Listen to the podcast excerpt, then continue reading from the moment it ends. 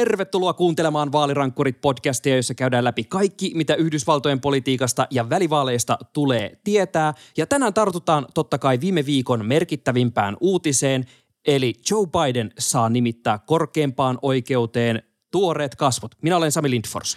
Tänään myös katsotaan Yhdysvaltojen vaalikarttojen jakoa ja kysytään, että kumpi nyt oikeastaan on hyvis ja kumpi pahis, demokraatit vai republikaanit. Minä olen Tuomo Hyttinen ja tänään on 40 viikkoa vaaleihin. In 47 months, I've done more than you've done in 47 years. She thinks we're the problem. I think they're the problem. What we need is a solution. Wow! All the networks! That was one of the weirdest interviews I've ever conducted. You're talking about the witch hunt? I hear it's a joke. The fact is that everything he's saying so far is simply a lie. Tämä on Vaalirankkurit podcast. Tuomo, viime viikolla musta tuntuu ainakin, äh, tota, mitä seurasin äh, sun Twitter-presenssiä, mutta ainakin oma Twitter-presenssini oli varsin hämillään, koska äh, yhtäkkiä jostain vaan putkahti Twitter-feedille äh, NBCin skuuppi, että korkeimman oikeuden tuomari Stephen Breyer on jäämässä eläkkeelle. Yhtäkkiä niin kaikki yhdysvaltalaismediat ja toimittajat rupesivat niin retweettaa sitä samaa. Sitten katso vaan silleen, että, että apua, oli, niin kuin, olisiko tämä pitänyt nähdä jostain, mikä, niin kuin, mikä meininki. Tota, mikälainen oli äh, sun ensireaktio? Tai ainakin Twitterissä oli kuitenkin kans vähän semmoinen, voi joku pätkä, mitä täällä tapahtuu fiilis ilmassa. Siis se oli aivan valtava uutinen. Heti kun mä näin sen, niin ekana mä löin sen Twitterin julki, sen jälkeen mä heitin sen sulle julki, sen jälkeen sä vastasit mulle, että joo, näin ton, twiittasin saman. Siis se oli ihan hävyttömän iso uutinen. Ja sen jälkeen oikeastaan mä rupesin vasta miettimään, että, että me oltiin viikkoa aikaisemmin tehty se vuosi Biden ja se maratonjakso. Ja mietittiin, että mitähän tässä keväällä on tulossa. Ja kumpikaan meistä ei nähnyt tätä, että Stephen Breyer olisi jäämässä eläkkeelle. Mä en tainnut lukea edes yhtään analyysiä, jossa olisi pohdittu tätä, että Breyer voisi jäädä eläkkeelle. Että tämä oli vähän tämmöinen niin kuin kaikki meni tyyppinen homma. Kukaan ei miettinyt, että tästä voisi tulla oikeastaan mitään. Ja no, kyllä siitä nyt kuitenkin tuli, että aikamoisen lahjan Joe Biden tässä sai. Joo, mun täytyy siis sanoa, siis tämä oli ehkä niin iso uutinen, että mä en enää, niin enää hahmottanut, että onko tämä jotenkin onko tämä iso uutinen tai jotain. Tämä meni jotenkin niin semmoisella kummallisella ää, vyöryllä vaan niin kuin mun ohi. Tiedätkö semmoinen, tämä oli se luotijuna, joka meni vaan siitä niin pysäkin ohi ja mä en edes tajunnut, että mä niin missasin jonkun junan käytännössä. Mutta tota, siihen, että tuliko tämä yllätyksenä, niin mä aloin miettiä, että eikö, äh, oliko Stephen Pryor juuri se tyyppi, josta on kuitenkin jotenkin tasaisin väliajoin esiintynyt aina jossain joku demokraatti huutelemassa, että Aa, jää eläkkeelle jo, sekin vanha käärä.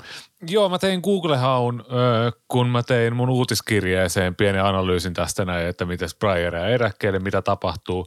Ja laitoin siihen hakuun vuoden aikamääreen siitä, että, että Stephen Breyer, should he retire, tyylinen Google-haku. Ja heti loppiaskapinan jälkeisenä päivänä on alettu spekuloimaan sillä, että nimittääkö Biden uuden tuomarin Stephen Breyerin tilalle.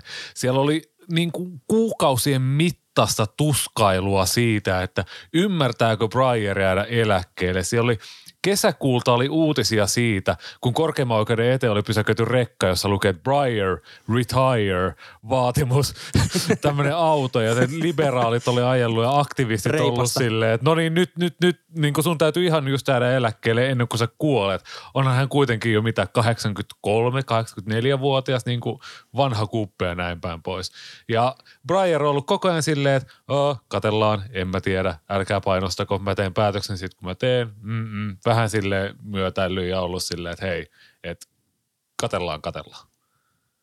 Ja tämä herättää heti kysymään, silleen kun, just kun, sit kun rupesi googlaamaan, että okei, kuka on Stephen Breyer, ja tuli tosiaan aika paljon tollasia, että siellä kuitenkin on ollut joku porukka, joka on koko aika just ollut vähän Breyerin kimpussa, että no niin, että jääpäs pois – ja mä tajusin vaan sitten samalla, että kun mä kirjoitan Google-hakuun, että kuka on Stephen Breyer, niin niinpä kuka ihme on Stephen Breyer. Että tämä oli niinku oikeastaan ainoa asia, minkä mä edes muistan koko tyypistä. Tai sillä, että sekin on vähän semmoinen et, etäinen muisto, että semmoinen, no onkohan mä nähnyt tämän nimen jossakin. Ja sitten tuli just nämä, että ai niin, että on siellä joku tyyppi joskus sanonut ääneen, että sen pitäisi jäädä eläkkeelle. Mutta Tuomo, sä oot nyt mun Google-haku. Kuka on Stephen Breyer? Siis Stephen Breyer on yksi pitkäikäisimmistä korkeimman oikeuden tuomareista, joka on yhtäjaksoisesti ollut tuolla.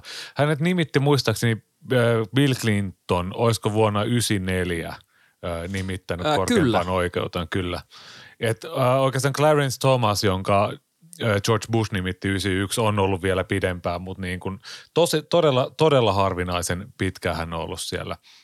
Ja Breyer on vähän tämmöinen, hän on tiukasti liberaali, kuten kaikki nimitetyt tuomarit on vuosikymmeniä ollut, jotka demokraattipresidentti on nimittänyt. Että hän on liberaali, mutta hän on toisaalta ollut vähän semmoinen konsensushakunen. Eli kun korkeimmassa oikeudessa on tullut esimerkiksi ö, jotain ö, transsukupuolisuuteen tai aseiden kanto-oikeuteen tulleita keissejä tavallaan nippuna, niin hän on välillä, ei aina, mutta välillä tuominut niitä silleen, että hän on pikkasen ollut silleen, että katsonut, että no, tässä asiassa voi olla konservatiivi, mutta voittopuolisesti kuitenkin liberaali. Ja hän on yrittänyt rakentaa tällaista ö, niin kuin pragmatistin, tämmöisen käytännön elämään tulevien niin kuin vaikutusten leimaa tai sellaista, että miten tämä päätös nyt oikeasti niin kuin oikeaan elämään vaikuttaa. Ja hän kirjoitti jopa tällaisen niin kuin elämäkerta tai tällaisen niin kuin perintökirjan tässä viime syksynä, jossa hän yritti selkeästi vakuuttaa mulle korkeimman oikeuden tuomaristolle, että minkä takia tämä hänen lähestymistapansa kannattaisi. Ja hän on suuri periaatteen mies, mutta hänellä ei ehkä ole samanlaista semmoista menneisyyttä, mitä muilla korkeimman oikeuden tämän hetken tuomareilla on. Jos miettii Clarence Thomas, hän on se ultrakonservatiivi aina niin kuin Trumpin puolella missä tahansa asiassa ja aborttia vastaan missä tahansa asiassa ja oikeastaan niin laillisilla perusteluilla ja Thomasille mitään merkitystä. Sitten on nämä Trumpin nimittämä kolmikko, jo, jolla on tämä niin kuin lähihistoria taakka, että kaikki muistaa heidät siitä.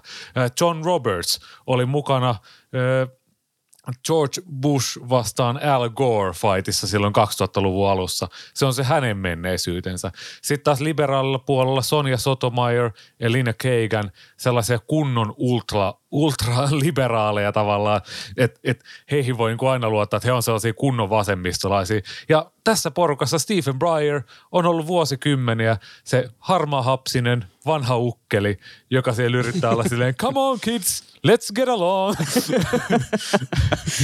Ja tota 538 po- äh, podcastista vaan tota, kuulin, että Uh, jos meillä oli, oli tämmöinen Google-haku, että kuka on Stephen Breyer, niin uh, ilmeisesti tuoreimpien uh, kyselyiden mukaan puolella Yhdysvaltain väestöstä on vaikeuksia antaa minkäänlaista mielipidettä kyseisestä henkilöstä tai toiminnastaan korkeammassa oikeudessa. Mutta uh, kun tosiaan uh, Breyerin tätä eläköitymistä on vaadittu jo aiemmin ja silleen suhteellisen tasaisesti. Ehkä enemmän tältä tämmöiseltä progressiiviselta siiveltä on tullut tätä vaatimusta koko ajan. Ja Breyer on ollut vähän silleen, että nye, katsotaan sitten joskus, kun mua huvittaa. Niin miksi tämä ilmoitus tuli nyt? No tavallaan tässä voidaan katsoa sellaista pidempää vuoden aikaväliä ja sitten voidaan katsoa tällaista niin kuin puolen vuoden aikaväliä.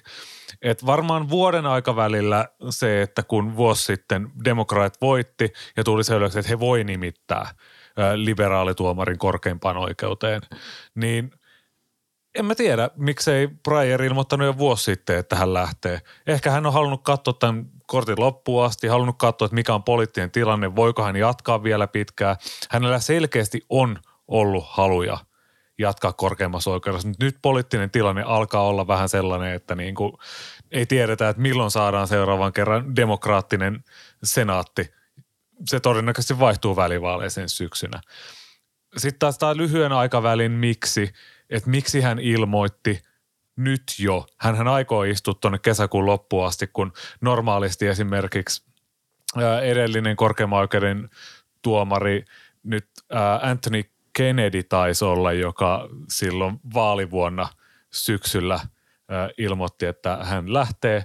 ja hänen tilalle sitten tuli Amy Coney Barrett, niin hän ilmoitti silloin kauden lopussa, istuntokauden lopussa, että hei, mäpä muuten lähden tästä menee ja sitten republikaanit oli silleen, että okei, me nimitetään. Se on niin paljon perinteisempi, että hän ilmoittaa, että hei, tässä muuten nyt lähden. Nyt tässä on todella pitkä aika, puolen vuoden aika ennen kuin Bryerin tilalle oikeasti astuu se seuraava tuomari. Mutta ehkä tämä antaa sitten taas niin kuin työrauhaa. Et demokraat voi rauhassa pitää tämän prosessin, katsoa nimen rauhassa, haastatella ehdokkaat, öö, pitää nämä kaikki haastattelut siellä julkisesti senaatissa ja sitten lopulta nimittää tämän ilman mitään sellaista isompaa kiirettä. Ja tuleehan tämä Joe Bidenille silleen hyvään aikaan. Lakiuudistukset on mennyt ihan persilleen, niin kuin tuossa pari viikkoa sitten sanottiin. Ja nyt hän saa sitten korvata yhden liberaalituomarin toisella liberaalituomarilla. Että ainakaan se ei mene siihen konservatiiville seitsemään kahteen, mikä olisi niin kuin jo aika murskaava. Mun täytyy sanoa, että yksi mihin mä kiinnitin huomiota oli se, että tämä ensimmäinen uutinen, jossa oli tämä NBCllä tämä tieto, että Breyer jää eläkkeelle. Ja mun mielestä myös New York Times ja muut, jotka sitten jatkoi omien lähteidensä kautta tätä, niin tähän ei tullut ensiksi suoraan Bryerin suusta, vaan mun mielestä siellä siteerattiin koko ajan äh, lä- lähdettä, joka on äh, lähellä Bryerin perhettä tai jotenkin tällä tavalla. Et Mä oon niin mietityttänyt tässä se, että ää, nyt täytyy tunnustaa, että en ole ihan täysin perehtynyt kaikkiin juttuihin, että kuinka isoja haastatteluja Breyerista on nyt tehty, onko hän miten paljon avannut tätä päätöstä ja muuta. Mutta mä oon niin huvittaa se, että on kyllä Joe Bidenista mä oon nähnyt jo monia klippejä, joissa hän on kertonut, mitä seuraavaksi tapahtuu ja myös juuri nämä lähteet, jotka on lähellä perhettä, mutta kiinnostaisi vielä, että onko se Breyer itse, on, onko kukaan edes yrittänyt soittaa hänelle, että ei kerropas mikä meininki. Siis, mutta, siis perintä, äh, Sami, nä- Sami, perinteinen amerikkalainen journalistinen tapahan on se viitata henkilöön, joka tuntee tämän kohdehenkilön ajattelua.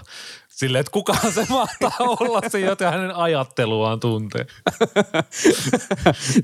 jää, jää, jää kyllä tässä vähän tälleen hap, hapsuttelen tässä leukkaan, että kukaan se mahtaisi olla. Mutta tyyli on vaan erittäin mielenkiintoinen. Mutta nyt kun äh, demokraatit saa tämmöistä työrauhaa tähän ja valmistella tätä ehdokasta, joka sitten, e, jota ehdotetaan tähän korkeimpaan oikeuteen. Bidenilla on ollut koko ajan, äh, hän on niinku rummuttanut sitä, että hän nimittää mustan naisen korkeimpaan oikeuteen ja Tuomo, sä oot käynyt läpi, että millaisia nimiä sieltä nyt nousee esiin että ketä, kenestä me vauhkoamme sitten kesällä, kun ää, tota, päästään vihdoin itse asiaan tämän ää, nimittämisen suhteen, niin millaiset nimet sieltä on nyt noussut esiin, kun media on lähtenyt tonkimaan, että ketkä täällä on semmoisia varten otettavia vaihtoehtoja? No mediassa on oikeastaan ollut semmoista kolme isompaa nimeä esillä. Mun käsittääkseni Valkoinen talo on vahvistanut ainakin yhden näistä, että on varmasti siellä ja kaksi muuta on tavallaan semmoista ilmiselviä. Mutta ykkösvaihtoehto on tällä hetkellä ö, liittovaltion valitustuomioistuimen Kolumbian piirin tuomari Ketanji Brown Jackson. Hänet nimitettiin tonne Kolumbian piirin valitustuomioistuimeen aikaisemmin viime vuonna senaatissa. Ja se on niin kuin... Täytyy sanoa, että hatun nosto näistä yhdysvaltalaisten oikeusmekanismien suomentamisesta. Mut siis, tämä, on aina haastavaa. Mutta siis tämä kyseinen tuomioistuin on toisiksi vallakkain tai toisiksi merkittävin korkeimman oikeuden jälkeen. Ja siihen on haettu jo senaatissa äänestyksen kautta tehty tämä nimitys. Ja Ketanji Brown Jackson sai kolme republikaaniäätä, eli Lisa Murkowskin, Oho. Susan Collinsin ja Lindsey motherfucking Grahamin. Nää tien nää äänesti Ketanji Brown Jacksonin puolesta. siis, Mutta mut siis häntä, häntä, pidet, häntä pidetään tämän takia hyvin varten otettavan ehdokkaana, koska kerran kun on senaatti nimittänyt jonkun, niin se on aikamoistakin kääntöä kautta, että ei enää senaattorit uudestaan äänestäisi häntä. Mutta se mikä on jännää, että hän kävi ennen tänne ö, valitustuomioistuimen nimittämistä Bidenin luona juttelemassa. Se on erittäin, erittäin harvinaista. Jo silloin oli silleen, hmm, mikähän tässä on takana, miettivät Scotus-blogin mm. oikeustoimittajat, että mikähän tässä voisi olla. Ja mä luulen, että tämä on yksi syy siihen, minkä takia Jackson on ykkösvaihtoehto. Hänellä on myös taustaa julkisena oikeusavustajana, eli just se tyyppi, joka laitetaan sille rahattomalle henkilölle, joka sieltä putkasta viedään tuomioistuimeen, niin hän on ollut näitä tyyppejä puolustamassa, millaista taustaa siis korkeimmassa oikeudessa ei tällä hetkellä löydy ollenkaan. Tähän on pakko heittää ihan nopea anekdootti, että tämä myös sopii profiiliin sillä tavalla, mitä Joe Biden on nimittänyt muuten erilaisiin liittovaltion tuomioistuimiin ympäri maata. Hänhän on nimittänyt tällä hetkellä eniten mustia henkilöitä erilaisiin oikeusistuimiin. Oliko 24 kappaletta ehtinyt jo tässä vuoden aikana nimittää, mikä on enemmän kuin yhdelläkään muulla presidentillä. Ja mikä oli mielenkiintoista, että 538 oli perehtynyt myös ihan vaan siihen, että kun mon, sanotaanko, että republikaanien ehkä aika valkoisesta siivestä tulee aina vähän no, tota, mussutusta, kun äh, siellä on muita kuin valkoisia lihasyöviä heteromiehiä, niin äh, 538 mukaan äh, nämä nimitytyt ovat myös olleet ihan oikeasti niitä ihan äh, kä, niin ansioituneimpia äh, ihmisiä, että heillä on todella korkeat äh, niin kor, korkeat asemat ollut ja hyvät koulutukset ja myös Biden on nimittänyt eniten juuri tällaisia tuomareita, jotka ovat taustaltaan olleet juuri tämmöisissä julkisissa avustustehtävissä, kun taas aiemmat presidentit ovat suosineet valkoisia syyttäjiä. Eli toisin sanoen Ketanji Brown sopii kyllä tähän niin kaavaan, jos et, etsitään tällaista. Mutta Äh, hän ei tosiaan ole ainoa nimi tällä listalla. Jatketaan eteenpäin, että mitä muita siellä oli. Täällä on esimerkiksi listattu Leandra Kruger. Joo, hän on, äh, istuu kal- tällä hetkellä Kalifornian osavaltion oikeusistuimessa tuomarina ja äh, hän on itse asiassa siirtymässä Ketanji Brown Jacksonin kollegaksi tuonne Kolumbian piirin valitustuomioistuimeen. Hän on yhdeksän vuotta nuorempi kuin Jackson – mikä on nykyään meriitti siinä mielessä, kun ajatellaan, että, että korkeimman oikeuden tuomarin paikka on se elinikäinen paikka, että jos demokraatit haluavat liberaalituomarin sinne vielä niin kuin pidemmäksi aikaa, niin kuin vuosikymmeneksi, neljäksikymmeneksi, viideksikymmeneksi vuodeksi, niin sitten ehkä Kruger haluttaisiin nimittää. Häntä pidetään ehkä vähän lahjakkaampana kuin Jacksonia, että hän niin, oli tämmöinen niin brilliant mind tyylinen tyyppi ja niin – en oikeastaan niin kuin hänestä sen enempää tiedä. Totta kai se, että hän on yhdeksän vuotta nuorempi kuin Ketanji Brown Jackson, tarkoittaa sitä, että Leondra Krugerilla on sitten vähän vähemmän ö, track recordia. Että ehkä vähän vähemmän tiedetään, että millainen tuomari Aivan. hän on. Et siinä saattaa tulla sellaista arvailua tähän peliin. Nyt kun nostit esiin tuon, että tämä nuoruus on tässä korkeimman oikeuden nimittämisissä tämmöinen iso valttikortti, niin anteeksi, että mä sanon tämän ääneen, mutta mä jotenkin näin heti, että milloin siirrytään semmoisesta dystooppisesta Sami kirjoittaa HBO-sarjan käsikirjoitusta todellisuuteen, että aletaan tämmöiseen vauvatehtailuun, jossa nimitetään joku vastasyntynyt sinne korkeampaan oikeuteen ja sitten sitä niinku, hänestä vaan koulutetaan suoraan tällainen korkeamman oikeuden tuomari. Jotenkin, mä, mä en voi olla välttämättä tältä ajatukselta. Sami kir- taisi just käsikirjoittaa Boss Baby kolmosen tässä podcastin keskellä. Mä oon pahoillani kaikki kuulijat. Joo, seuraavaksi bye bye Yleisradio, terve, tervetuloa työsopimus Dreamworksilta. Mutta asiaan palataksemme, meillä on myös kolmas nimi, joka tästä Boss Babystä on jopa niin hävytön asinsilta. Äh, hänen nimensä on uh, Michelle Childs. Joo, ja hän istuu tuolla Pohjois-Karolainassa liittovaltion tuomioistuimessa. Ja hänet on ilmeisesti nostettu tähän listalle ja Valkoinen talokin on vahvistanut, että kyllä Michelle Childs on tällä shortlistillä, koska hän on Pohjois-Karolainan tämmöisen demokraatti hahmon kuin Jim Clyburnin suosikki. Kaikki mm-hmm. politiikan nörtit ehkä muistaa Jim Clyburnin tyyppinä, joka – lupas Joe Bidenille tukensa 2020 esivaalissa Pohjois-Carolinassa vain sillä ehdolla, että hän silloin vaaleja ennen presidentinvaaliväittelyssä sanoo e, laittavansa mustan naisen tuomioistuimeen. Ja Joe Biden teki sen ihan viimeisinä hetkinä siinä väittelyssä. Ja Jim Clyburn katsoi hyväksyvästi, nyökkäsi, sanoi joukoilleen, me tuemme Joe Bidenia ja Joe Biden voitti pohjois Joe Biden voitti supertiistain ja Joe Biden on todella isoissa veloissa Jim Clyburnille tämän tempun ansiosta, mutta mä en ole ihan varma, riittääkö se korkeimman oikeuden tuomarin nimitykseen. Ja jos tämä kuulostaa vehkeilyltä, niin No, kyllä se vähän kuulostaa vai mitä Sami? jo, ai, ai, politiikassa lehmänkauppoja ei kai Kos, koskaan ollutkaan. Mutta nyt kun äh, tässä on äh, ollut näitä nimiä esillä, niin mitä tapahtui sille ensimmäiselle nimelle, joka lensi Twitterissä esiin ihan saman tien? Miksei kukaan puhu siitä, että Kamala Harris on siinä ihan vierellä tarjolla? Joo, tätä taisi joku nimetön lähdet tota, kommentoida Kamala Harrisin kabinetista, että hän ei ole juuri nyt käyttävissä tehtävään, vaan aikoo toimia varapresidenttinä kauden loppuun. Että tuota, siis vedon, siis tämä on taas, kaikki meidän vanhat pitkän ajan kuuntelijat muistelee sen, muistaa sen, että älkää ikinä luottako vedonlyöntitoimistoihin. Niihin ei voi luottaa. Ja tämä on taas yksi esimerkki siitä.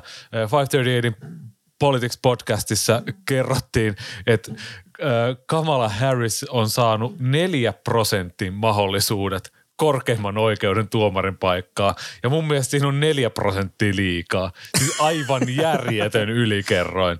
Tämä, miksi, miksi hän ei ole varten otettava ehdokas, on se, että hän on entinen syyttäjä. Tämä ei nyt istu äh, tälleen, kun äh, kuin Brooklyn Nine-Nine-sarjassa Jake Peralta konsana tässä analysoi, niin tämä ei, tämä ei kuulu tähän äh, patterniin, jota tässä nyt äh, haen. Mutta äh, siirrytään eteenpäin, koska mu, siis, mun täytyy sanoa, että, että mä edelleen jään jotenkin tähän mun boss baby-teoriaan, niin tota, mua, mua pelottaa, että mikäli me keskustellaan näistä ehdokkaista heidän iästään lisää, niin mä niin kehitän vielä hirveämmän dystopia-mekanismin Yhdysvaltoihin. Mitä sä Tuomo arvelet, että kun Joe Biden jossain vaiheessa tuo tämän nimen pöytään ja sanoo, että nyt lähtee tämä nimi eteenpäin ja toivotaan, että tästä henkilöstä tulee seuraava korkeimman oikeuden tuomari, niin äh, kun olemme jo nähneet, että yhteistyö republikaanien kanssa on ollut suhteellisen vaikeaa lähestulkoon kaikessa, mitä ollaan tehty, paitsi jos halutaan junaraiteita, niin miten, millaisilla kiskoilla uskot, että tämä lähtee kulkemaan Capitolilla? Mä luulen, että tämä menee yllättävän helposti ja kivuttomasti. Tämä on historiallinen nimitys, ensimmäinen mustanainen. Tämä ei uhkaa sitä konservatiivien enemmistöä tällä hetkellä 6-3. Se ei tule niin kuin muuttuu miksikään. Niin kuin Biden ei voi nimittää enempää tuomareita sinne kuin yhden, ja se tulee Stephen Bryerin tilalle. Eli se niin kuin konservatiivit saa edelleen tehdä ihan mitä tahtoo, vaikka Joe Biden nimittäisi sinne Jeesuksen sinne liberaalipuolelle, niin silti konservatiivit olisivat vaan silleen, että ok. Ja sen lisäksi mikä ruokkii mun sellaista salaliittomaista mieltä, on se, että nyt voi sitten rakennella alibia sitä seuraavaa nimitystä varten. Voi esiintyä tässä silleen, että hei, minä, Mitch McConnell tai Susan Collins tai kuka tahansa, vaikka Lindsey Graham, kyllä minä äänestin tämän ehdokkaan puolesta, mutta sitten jos joku konservatiivituomaristossa kuolla kupsahtaa ja Joe Biden tuo seuraavan nimityksen pöytään, niin sitten republikaanit voi ihan rauhallisesti niin kuin opponoida sitä ja sanoa, että ei, emme me tätä voi ottaa äänestykseen ennen seuraavaa republikaanipresidenttiä. Ja katsokaa menneisyyttäni, minä jopa äänestin Joe Bidenin ehdokkaan puolesta. siis tässä on mahtava tämmöinen peliteoreettinen paikka vai mitä? Musta on aivan upeaa, että säkin innostut välillä kaivamaan sitä foliota sieltä kaapista ja kietomaan sitä vähän, vähän mikrofonisen ympärille. Mutta on ihan totta. Ja tota, mä en yhtään yllättyisi, että niin mun tekisi mieli tehdä tähän podcastiin. Ehkä meidän pitää laittaa Twitterissä semmoinen remind me in one year, että se botti tulee sitten vuoden päästä muistuttamaan meitä, että miten tämä nyt sitten äh, menikään. Mutta mä, mä niin uskon, että juuri äh, tällä tämmöisellä taktiikalla voisi kuvitella, että Mitch McConnell äh, pelaa tätä eteenpäin. Mutta mun on pakko myös nostaa, että, että äh, republikaanithan eivät tietenkään ole olleet tässä äh, se niin kuin, ehkä varsinainen pääpahis, kun ajattelee demokraattien politiikan tekoa. Mitä sä uskot, että Manchin ja Cinema tekee, kun tästä nimityksestä keskustellaan? Mä luulen, että Joe Biden ostaa heidät sillä tavalla, että he laittaa, äh, demokraat laittaa Joe Manchinin ja Kirsten Cineman tähän nimityskomiteaan todennäköisesti, että hei, menkää siihen ja olkaa mukana päättämässä. Ja sitten kun sitä taikinaa tarpeeksi vaivataan ja sieltä tulee pulla tulos, niin kyllä Joe Manchin ja Kirsten Sinema äänestää sen ehdokkaan puolesta. Öö, se riippuu totta kai aika paljon nimetyksestä. Jos se on Ketanji Brown Jackson, niin kuin mä veikkaan, että tulee, niin kyllä Joe Manchin ja Kirsten Sinema on sen verran periaatteen senaattoreita kuitenkin, että äänestää häntä toistamiseenkin. Se olisi tosi iso takinkääntö ja mun on tosi vaikea nähdä, että mitä he vois saavuttaa sillä, että he laittaisi hanttiin tämän nimityksen kanssa. Totta kai siellä on esimerkiksi aborttilainsäädäntöä tulossa ensi kesänä. Totta kai tämä tuomari, joka nyt nimitetään, ei sitä päätä. Se on Stephen Bryerin heiniä edelleen vaikka mitä aseita, vaikka mitä sieltä tulisi, tämmöisiä kiistanalaisia konservatiivi-liberaaliasioita, niin tämä tuomari, joka nyt nimitetään, niin ei pysty vaikuttamaan siihen, koska konservatiivien se 6-3 enemmistö säilyy edelleen. Mä en ymmärrä, mitä voitettavaa Manchinille ja Sinemalla olisi tässä näin. Totta kai semmoisilla republikaaneilla kuin vaikka Josh Hawley tai Jamie Langford – jotka ei ole koskaan äänestänyt mitään, mitä demokraat on halunnut. Totta kai he tulee panemaan hanttiin tässä näin, mutta tämä on totta kai tämä on merkittävä päätös, mutta tavallaan tämä ei, tavallaan tämä ei niin vaikuta mihinkään, koska se 6-3 tasapaino edelleen säilyy siellä. Niin tässä on helppo kerätä semmoisia poliittisia irtopisteitä myös liberaalipuolelta sanomalla, että hei, me äänestettiin tämän tyypin puolesta, ketä tulee nimitetään. Niin, tai siis varsinaisesti muuta näitä mittasuhteita tai näitä voimasuhteita korkeimmassa oikeudessa, mutta äh, kyllä mä alan kallistua tälle mun dystopiateorialle, että jos sinne nyt nimitettäisiin se vasta syntynyt, niin sillä oltaisiin varmistettu ainakin yksi liberaali tuomari seuraavaksi 90 vuodeksi.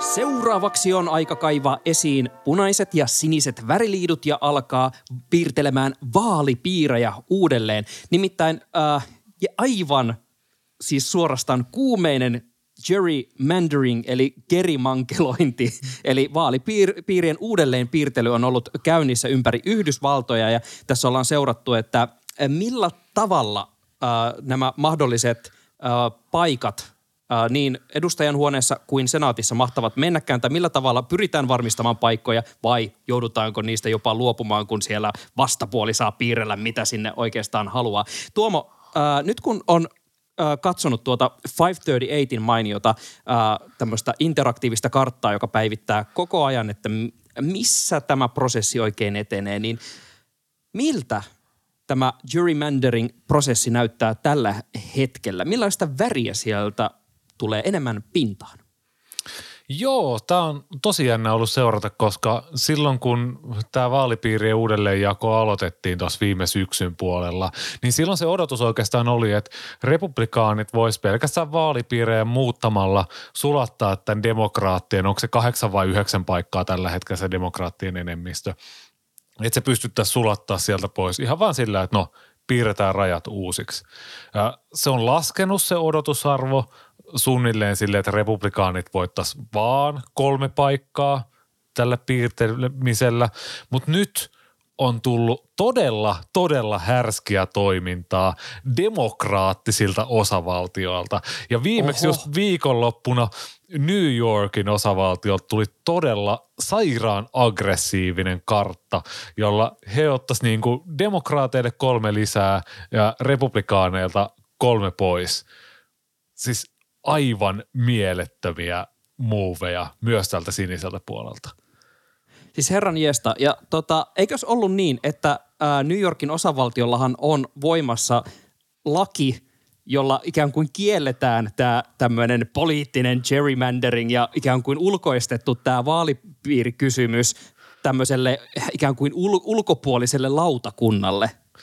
Joo, kyllä näin, mutta kuinka sitten sattuukaan, että osavaltiossa, jossa noin 65 prosenttia äänestäjistä on demokraatteja, niin he saivat sitten edustajahuoneen paikkoja jaettua sille, että demokraateille olisi tulossa semmoinen 75-85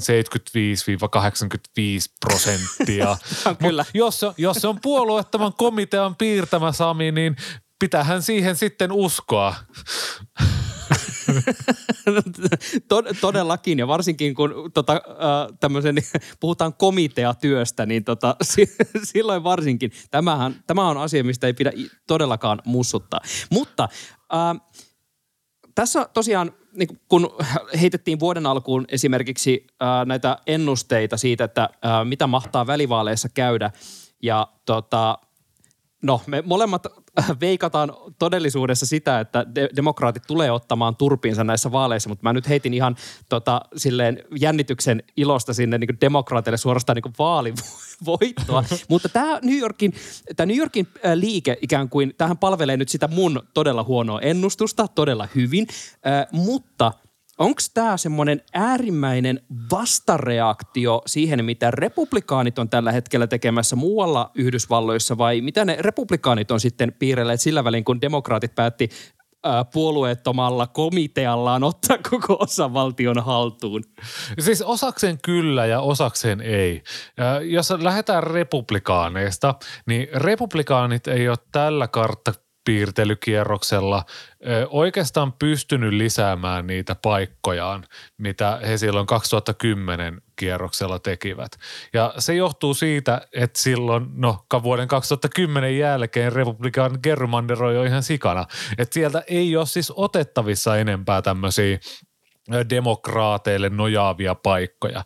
Joten republikaanit on sitten keskittynyt siihen, että ne on tehnyt tällaisista lean republican vaalipiireistä strong republican. Eli he on tavallaan niin kuin punertaneet niitä vaalipiirejä vielä entisestään. Et demokraattien on entistä hankalampi voittaa näitä vaalipiirejä, jotka on ollut jo niin kuin tarpeeksi punaisia. Et että sitä työtä on hankaloittu, että sieltä ei ole riistetty niitä paikkoja. Ja nyt ö, demokraat on oikeastaan ottanut vaan niin kuin samat keinot käyttää, mitkä republikaaneilla on ollut silloin vuonna 2010. Et esimerkiksi Illinoisissa, Nevadassa, New Mexicossa, Oregonissa, New Jerseyssä ja New Yorkissa – demokraatit on ottamassa merkittävästi enemmän paikkoja kuin mitä heillä viime karttakierroksella oikeastaan oli. Republikaaneilla on tulossa lisäystä tällä hetkellä vaan Arizonassa ja Pohjois-Carolinassa ja Pohjois-Carolinan tämä vaalikartta on mennyt oikeustaisteluun niin vakavasti, että siellä käsittääkseni jouduttiin siirtämään jopa esivaaleja kesälle – jotta saadaan nämä vaalipiirit kuntoon. Siis käykää katsomassa joskus sitä pohjois karttaa, siis se on ihan helvettiä demokraateille. Jos haluat olla demokraattia ja päästä edustajahuoneesta läpi, niin sieltä taitaa olla kaksi vaalipiiriä 15, josta on mahdollisuus päästä läpi. Se on, se on rumaa, se on Sami, se on aivan törkeen rumaa. Ja tietyllä tavalla ö, tässä näkyy semmoinen syvenevä poliittinen polarisaatio. Eli – tavallaan se harmaiden, se TOS-appien, se missä oikeasti voitaisiin niin kuin, Harjoittaa missä, demokratiaa. Harjoittaa demokratiaa, että molemmilla puolueilla olisi mahdollisuus voittaa, niin se määrä vähenee koko ajan. Ja oikeastaan tämmöisiä itsenäisiä vaalipiirijakoja, niin kuin puhuttiin tästä New Yorkin komissiossa, että se voi olla ihan farsi, että on tämmöinen itsenäinen komissio, joka tekee sitten sattumalta oikeita vaalipiirejä. Mutta oikeasti tämmöisissä osavaltioissa kuin Wisconsin. Nevadassa taitaa olla kans tämmöinen itsenäinen komissio, semmoinen oikeasti itsenäinen komissio, jolla on oikeasti mahdollisuus tehdä niin kuin molemmille puolueille se kartta. Tämmöiset käy vähiin ja ne keskittyy semmoisiin osavaltioihin, jossa molemmilla on mahdollisuus voittaa, jossa molemmilla on intressi siihen, että no ne kartat on reilusti piirretty. Mutta sitten on just tämmöisiä New Yorkia, jotka on niinku täysin sinisiä ja Texaseita, jotka on täysin punaisia, jossa vaan sitten piirrellään karttoja sen mukaan, että kumpi siellä nyt sattuu olemaan ja en hirveästi tarvitse välittää siitä vastapuolesta tämä on omalta osaltaan semmoinen visuaalinen näytös siitä, kuinka Amerikka jakautuu kahtia.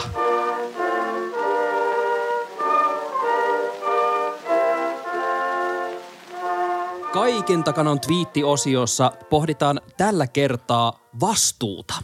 Nimittäin äh, APn eli Associated Pressin toimittaja Michael Kunzelman on äh, seurannut äh, näitä oikeudenkäyntejä tuosta äh, loppiaiskapinasta, kun on jaettu tuomioita näille kongressitalon valtaajille. Ja äh, hän äh, twiittasi 25. tammikuuta näin. Capitol rioter Jeremiah Kaplinger quoted a Game of Thrones character in a social media post two days after the attack. In this footnote, prosecutors provide an episode recap for those who don't have HBO. Eli äh, kun, on, äh, ku, kun on kuulusteltu Jeremiah Kaplingeria äh, oikeude, oikeudessa äh, tästä äh, va- valtaamisesta, niin äh, hän on tosiaan, hän, hänen on esitetty siteeranneen Game of Thrones-sarjan hahmoa sosiaalisessa mediassa kaksi päivää tuon hyökkäyksen jälkeen. Ja syyttäjät ovat jättäneet oikeuden papereiden alakulmaan tällaisen tiivistelmän kyseisestä jaksosta ja hahmosta niille, jotka eivät tiedä, että mistä tässä sitaatissa on kyse. Tuomo, amerikkalaisessa kulttuurisodassa on monesti keskusteltu sisältövaroituksista ja spoilervaroituksista. Olisiko tällä kertaa pitänyt varoittaa kansalaisia siitä, että hei, täältä tulee tietoa, joka saattaa vaikuttaa sinun kulttuurikokemuksisi perustavanlaatuisesti. Oliko tämä sun mielestä vastuutonta? Ei missään nimessä. Äh, itse asiassa tämä on hyvä aasinsilta mun sellaiseen ö, yhteen popkulttuuri ajatukseen, josta mä puhun aivan liian vähän, eli siitä, että miten nopeasti Game of Thrones on hävinnyt meidän koko internet-elämän kollektiivisesta muistista, että tämmöisestä ei edes jaksa tavallaan raivostua, että mitä Cersei Lannister on sanonut tai ei ole sanonut. Tämä on siis skandaali. Siis verrattuna siihen, että kuinka iso asia Game of Thrones oli silloin, kun se tuli. Ja sitten kun se loppui, kaikki oli vaan silleen, okei, okay, move along. ei tässä oikein jaksa enää välittää tästä. Ja nyt kukaan ei enää kehtaa oikeastaan edes sanoa fanittomasta Game of Thrones. Ja Sami, onko sulla se Jon Snow valkoinen susi miekka seinällä vielä ja esitteletkö sitä ylpeästi siis, kaikille? Tota, mun täytyy sanoa, että niin kun, kun sanoit Jon Snow, niin mulla kesti varmaan puoli sekuntia liian kauan muistaa, että apua, mikä niistä hahmoista se olikaan. Tämä on nimittäin ihan totta.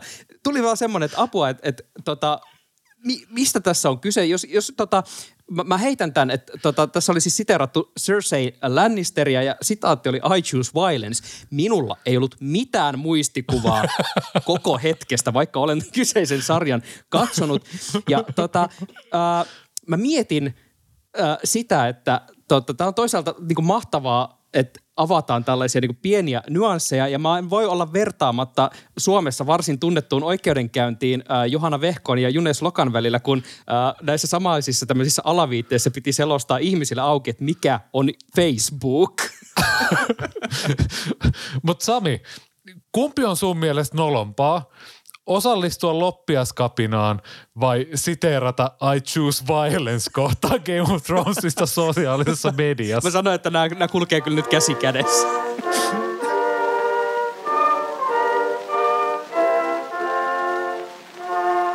Kiitos, että kuuntelet Vaalirankkurit podcastia ja edelleen muistutan, että mikäli huoli iskee kaikesta kummallisesta poliittisesta väännöstä, mitä tuolta rapakon takaa sinunkin aisteihisi ja tota, tulee ärsykkeenä, niin ei hätää.